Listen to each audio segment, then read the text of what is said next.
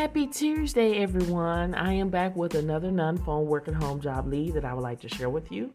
If you're more visual and you like to see me share my screen, talk about the job post, as well as give you um, different websites where you can go and practice your typing skills and show you the correct way of filling out a job application.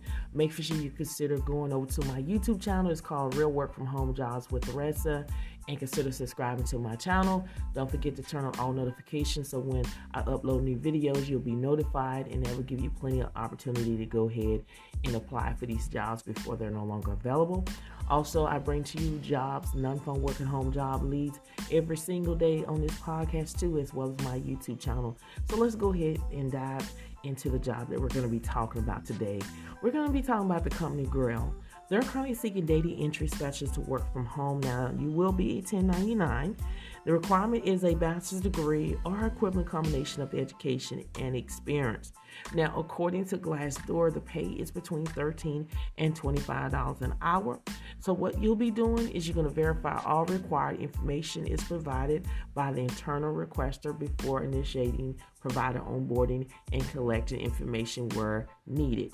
You're going to enter new provider information into Grail CRM, including basic account and contact details.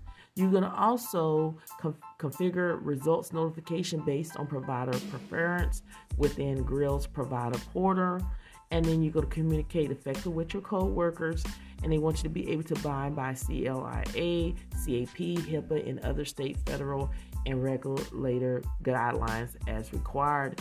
Now, they do want you to have a minimum of one year of customer service or data entry experience in the laboratory, a closely related field. Google Workspace experience is preferred.